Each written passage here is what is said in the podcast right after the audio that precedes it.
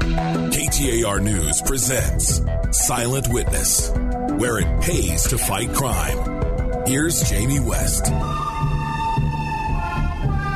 He loved to watch Clint Eastwood, the old westerns. Veronica Elam says her son Jermaine Johnson, who they called JJ, would laugh and laugh at those old movies. I think about him every single day. There's not a day go by that I don't think about my baby. He always greeted you with a hug and a handshake. Jermaine, a father of two, graduated from North High, where he played football and basketball.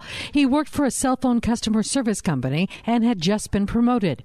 But he was killed just two days before he was supposed to start his new position. On Friday, October October 20th, 2006. It was about 9 o'clock at night near 40th Street in McDowell, just a little bit south. Phoenix Police Sergeant Jamie Rothschild says Jermaine, his cousin, and another friend were walking down an alley when they were approached by two men. And something happened, but we don't know what. At least one of the males pulled out a gun and shot and killed Jermaine. Then the pair took off. It's possible that one of the suspects either went by or goes by the name Xavier, and the other one was known as Maniac. It's just very frustrating to know that those guys are out there, they're walking around they're living their life, and they have not been brought to justice. By now, someone had to have talked. No matter how old the information, we still need it. I won't bring Jermaine back. It will bring closure and it will bring a sense of peace to myself and my parents and the rest of our family. Find the link with pictures of Jermaine and more details about this case at KTAR.com.